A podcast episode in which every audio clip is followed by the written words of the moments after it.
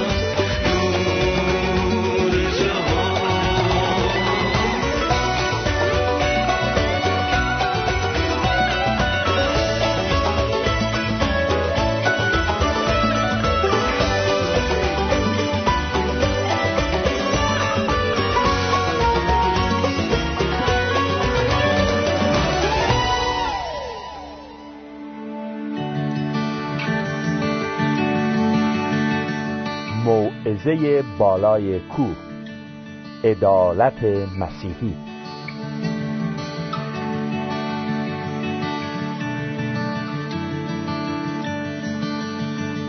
دوستان ارجمند مسیح خداوند به شاگردان خود فرمود گمان مبرید که آمده ام تا تورات یا صحف انبیا را باطل سازم.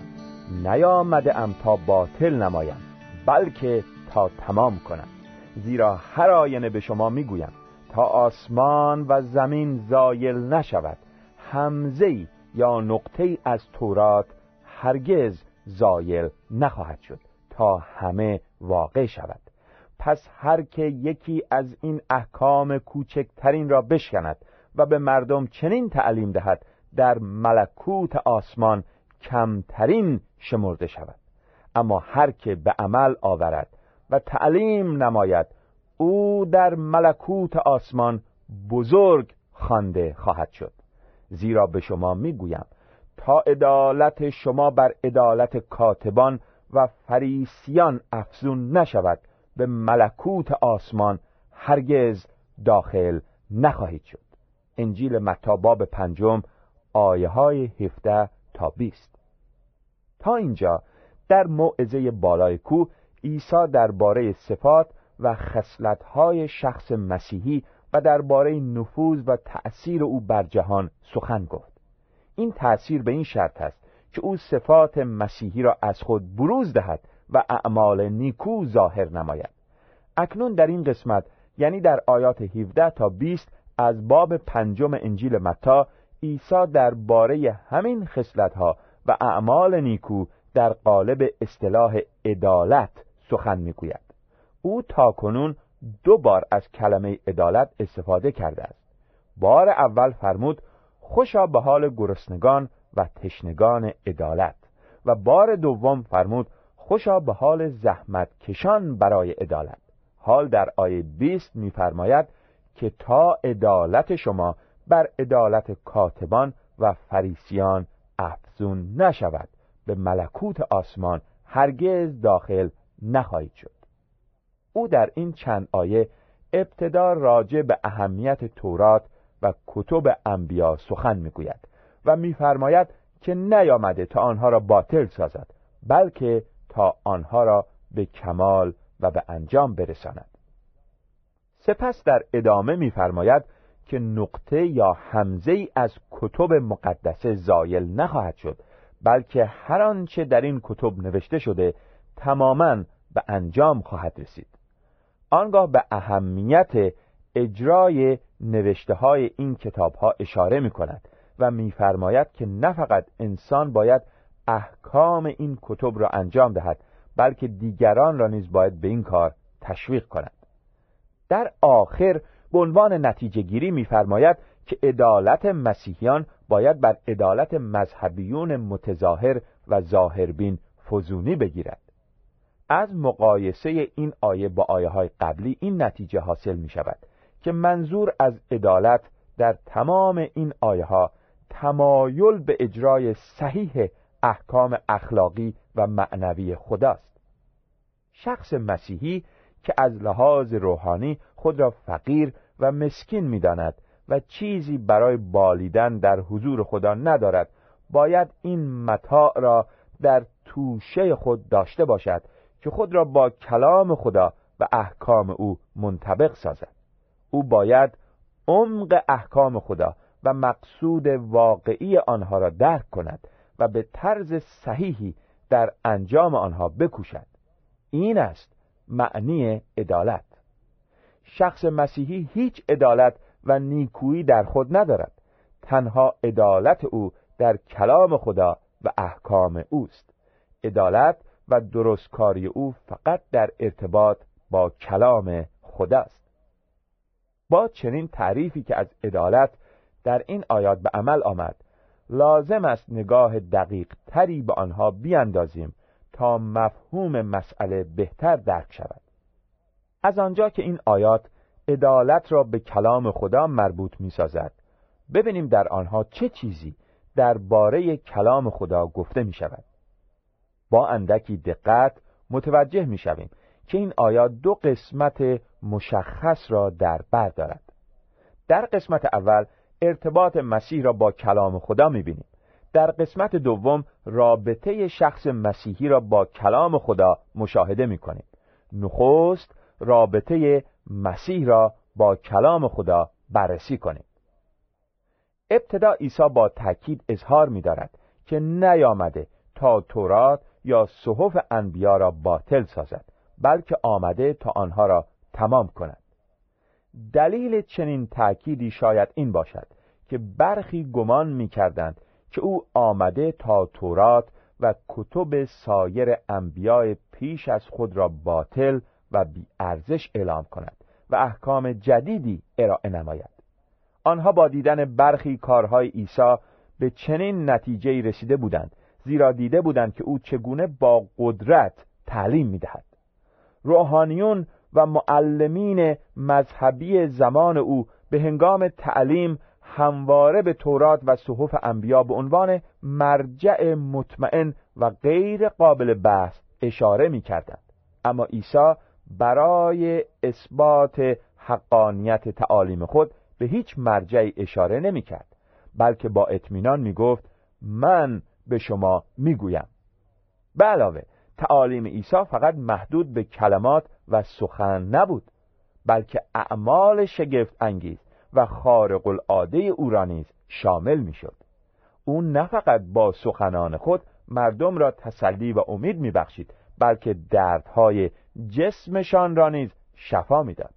او نه فقط با زبان اعلام می داشت که گناه شخص را بخشیده است بلکه در عمل هم قدرت سخن خود را با شفای او ثابت می کرد علاوه بر همه اینها او در ملع عام کارهایی می کرد که برای بینندگان قابل درک نبود.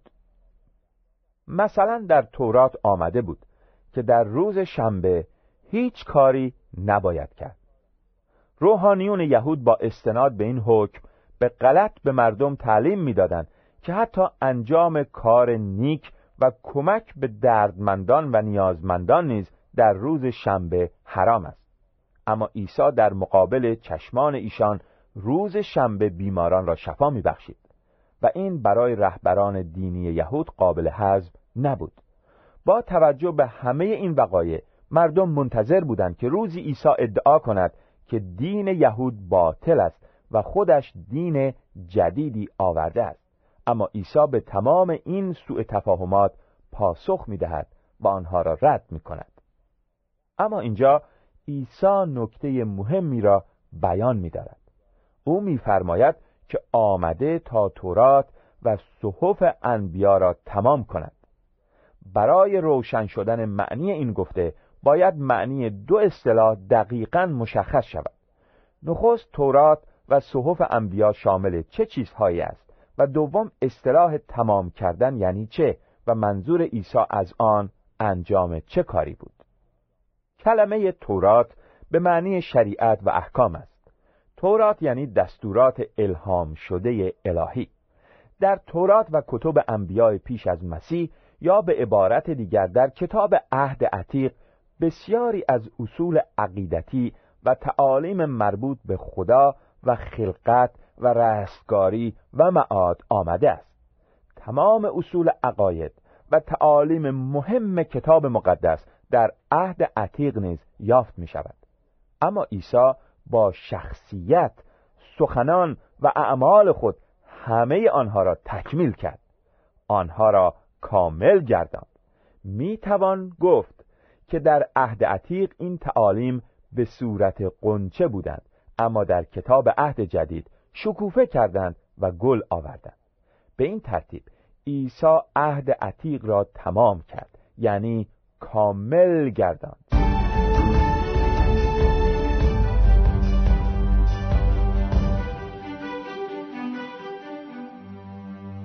تعالیمی نظیر وحدانیت خدا نجات و رستگاری معاد و قیامت بدون وجود مسیح و تعالیم او ناقص و مبهم باقی میماند. مسیح همه این تعالیم را با گفته ها و توضیحات خود و همچنین با شخصیت خود روشن ساخت و استحکام بخشید. به علاوه تورات موسی و صحف انبیای پیش از مسیح شامل پیشگویی های بسیاری بود. این پیشگویی ها در مورد ظهور مسیح و ملکوت او بود. عیسی آمد و این پیشگویی ها را تحقق بخشید. تولد او شخصیت والای او اعمال و معجزات او و بالاخره مرگ و زنده شدن دوباره او همگی بر طبق پیشگویی های عهد عتیق به وقوع پیوست. به این ترتیب عیسی عهد عتیق را تمام کرد. یعنی پیشگویی های آن را تحقق بخشید. بدون عیسی مسیح عهد عتیق ناتمام و ناکامل است.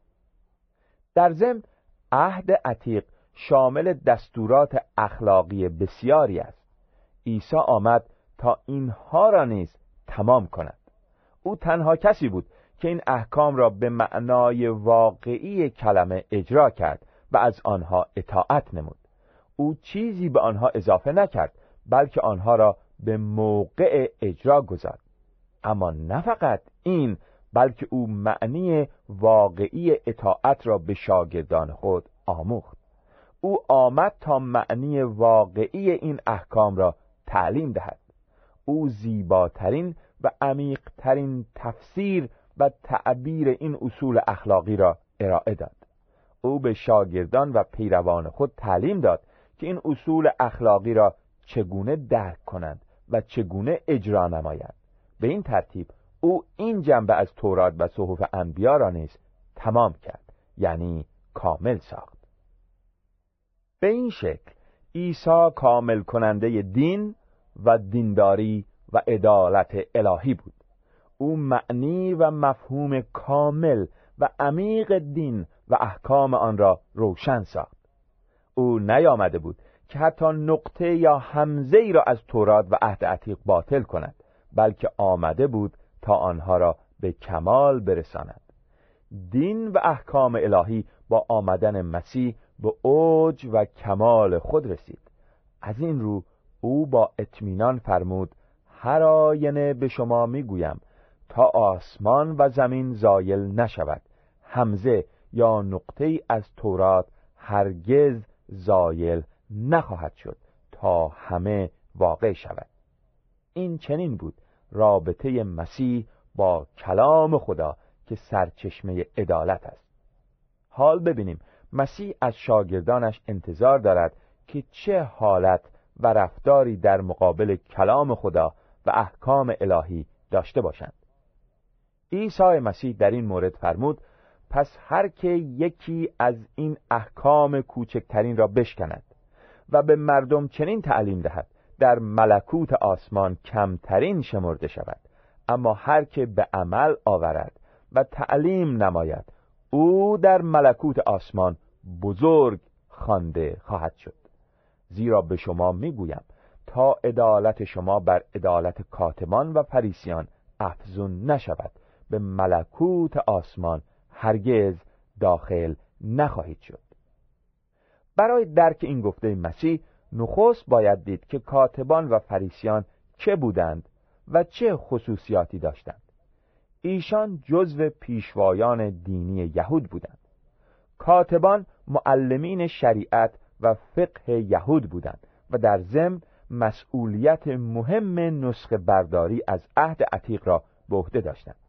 فریسیان نیز گروهی از پیشوایان دینی بودند که به اجرای دقیق و موشکافانه عهد عتیق معروف بودند و همه می‌دانستند که ایشان در این راه چه وسواس و دقتی دارند. کاتبان و فریسیان یعنی فقهای دین یهود از احکام تورات دویست و چهل و هشت امر به معروف و سیصد و شست و پنج نهی از منکر استخراج کرده بودند. فریسیان و کاتبان سعی می کردند که تک تک احکام تورات را اجرا کنند و از یکی از آنها هم تخطی نورزند اما کار ایشان دو اشکال عمده داشت. نخست آنکه برای آنکه به تصور خود احکام را دقیق تر اجرا کنند برای هر حکم محدودیت ها و مجوزهایی از خود صادر و به آن اضافه کرده بودند.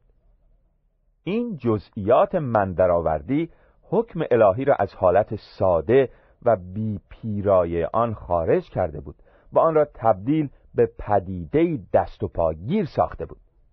با این شیوه احکام خدا برای مردم تبدیل به باری سنگین و غیر قابل تحمل شده بود. مردم به جای آنکه دستورات و فرایز الهی را با رقبت انجام دهند از آنها دلزده و دلسرد شده بودند. به عنوان مثال خدا فرموده بود که یهودیان روز شنبه را کار نکنند تا وقت داشته باشند به استراحت و عبادت خدا بپردازند اما فریسیان و کاتبان این حکم را چنان پیچیده و دشوار ساخته بودند که حتی روشن کردن شم و چراغ نیز در آن روز ممنوع شده بود. عدالت و دینداری کاتبان و فریسیان این چنین بود. آنها دینی غیر قابل اجرا و غیر قابل تحمل را پیروی می کردند و همان را به مردم تعلیم می‌دادند. اشکال دوم این بود که چنین برداشت و روحیه‌ای در مورد احکام الهی باعث می‌شد که دین تبدیل به مسئله خشک و بیروح گردد.